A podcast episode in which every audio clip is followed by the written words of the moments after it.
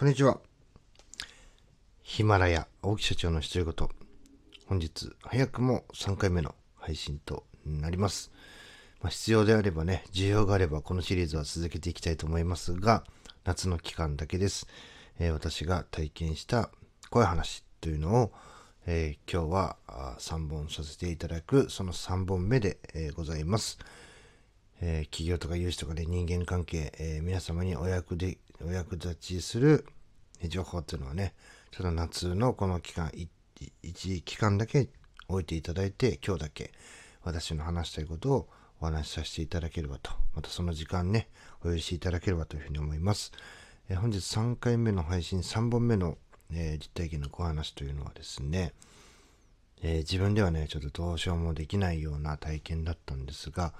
まあ、1本目でも言いましたが、えー、見てはいけないとかね、入ってはいけない、あとはね、えー、聞いてはいけないという、もう怖い話にはこう三原則みたいなものがあるんですけども、まあ、やってはいけないとかですね、えー、そういうものをね、どうしてもね、やってみたいくなる年頃でした。高校2年生、3年生とかですね。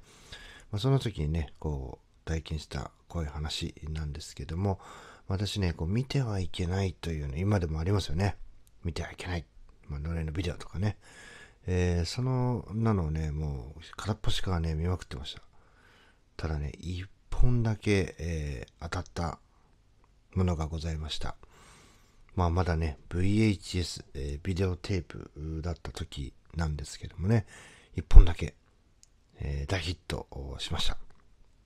えー、それを見てですね、自分はどうなったかと言いますと、まずね、えー、ご飯が食べれなくなりました。えー、まあね、まだ、まあ、もう僕引退してまし、サッカー部引退してたんで、えー、その後もトレーニング行ってましたが、やっぱしね、さすがにこう夏合宿とかね、そういうのまで一緒に行こうとかって思わないんで、えー、その期間中は遊んでたわけですけども、その時にですね、見てしまったんですね。えー、っとですね、一気にですね、10キロぐらい、えー、1週間とかのね、短期間で痩せてしまいました。あの、水も飲めない。飲めないというかね、もう、なんて言うんでしょう。食べる気も飲む気もしないんですね。なんでもう、みるみる、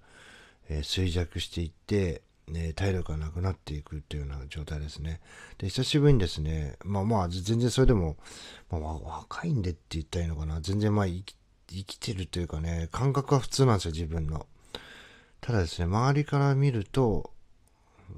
何ですかね、おかしい。まあ自分は本当に普通なんですよね。自分の感覚としては。もう普通に今まで通り何事もないように僕は生活しているという気持ちなんです。ただし、親、両親もそうですし、友達もそうですし、あとね、一番怖かったのが、えっ、ー、と、バイト先の店長。僕ね、あの、えー、ちょっと居酒屋さんの、えー、厨房入って、あの、バイトしてたんですけども、まあ、ただバイトしてるって本当に空いてる時だけですね。お手伝いみたいな感じでやってたんですが、その時ね、やっぱ、僕はね、その、親父がその料理人だったってこともあって、やっぱしね、料理を、まあ、簡単に作るような、そういうところにやりたいなって言って居酒屋さん入ったんですけども、僕ね、あの、やっぱこう、お店がこうオープンする前に、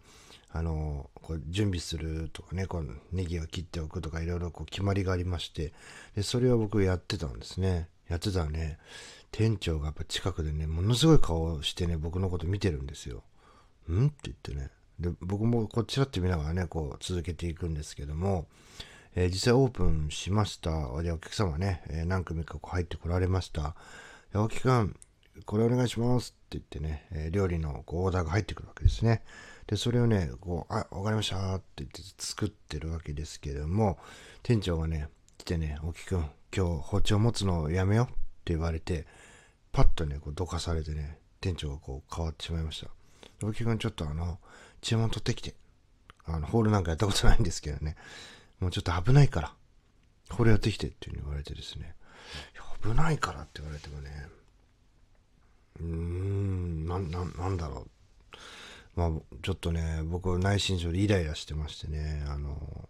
なんていうの、ものすごいね、あの、もうイラッとした感じでね、もう接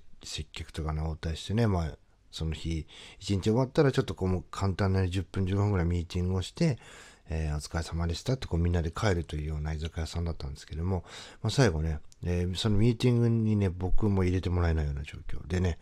えーちょっとね、タクシー代とか、まあそんな遅くないんですよ。えっ、と、10時とかなんでね、ちょっとタクシー代払うから、えーちょっと話をしないかというふうに言われましてですね、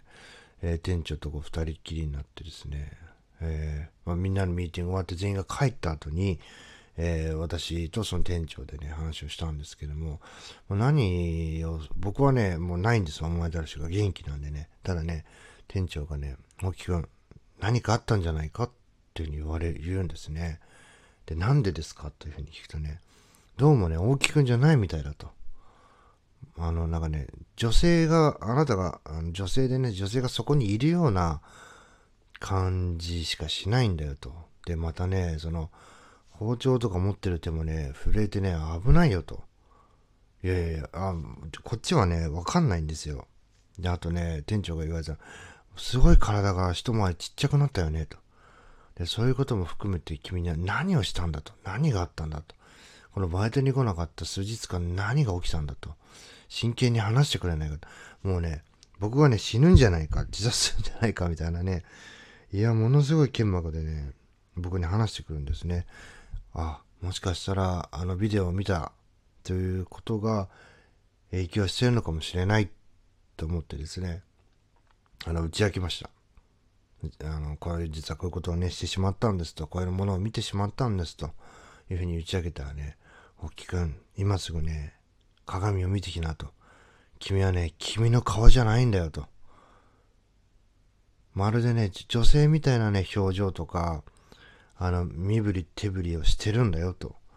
もう全然わかんないですよ、自分では。僕はね、自分の中ではね、全く普段と変わらない自分だと思ってるんで、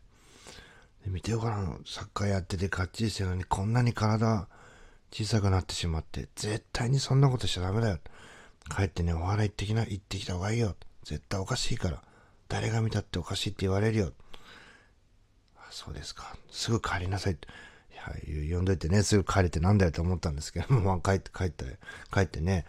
急にね、ちょっと家にいるのが怖くなってしまってね、あの、友達のところに遊びに行ったんですけども、まあ、友達とね、いつものこう、待ち合わせする場所がありまして、そこに行くわけですけども、まあ、バイト終わったから今から行くわって言って行ったらですね、もうみんなね、あの、一人がね、僕の顔を見てね、こう、まあ、要はヤンキー座りみたいなのをしてるわけですよ。うんこ座りをしてるわけですよ。それがね、ふわって言ってね、後ろにこう、尻餅をつくようにしてね、こう、後ろにのけぞったんですね。で、え？って言ってね、いや、誰かと思ったって言われたんですよ。え、誰かと思ったってね、いやいやいやいや、何言ってんのいつも毎日遊んでんじゃん。え？え、大きだよね？ああ、いやいやいや俺だよ、俺だよ。いや、周りのみんなもね、すごい、こう、呆然とした顔してね、僕の顔を見てるんですね。いやいや、大きね、ちょっとね、いや、やばいんじゃない？の大丈夫？って言われて、いや、全然大丈夫だったんですけども。まあ、一人ね、僕のなんかそういうちょっとね、後にね、一緒にそういうような活動というかね、していく親友がいたんですけども、親友がね、ちょっと来いって言われてね、こ近くのコンビニに連れてかれまして、で、トイレを借りてですね、お前、ちょっと自分の顔見てみろって言って、見たらね、僕の顔がね、まあ、違う人の顔ではなかったですけども、真っ白だったんですね。真夏で僕サッカー部でね、焼けてるんですよ。いつもね、黒い黒い黒いとかね、えー風呂入ってねえんじゃねえかとかってね、言われてたぐらいの男の顔が真っ白だったんですね。まあ、それがですね、この恐怖の序章に過ぎなかったというお話をさせていただきまして、今日一日の配信を終わりにしたいと思います。またね、この話に関して反響がありましたら、え明日もね、え続きをやりたいと思います。ね、反響がなければ、え普通通り、え私のいいつも通りのお話をさせていただければと思います。それでは、最後まで聞いていただきありがとうございました。また明日お会いしましょう。さよなら。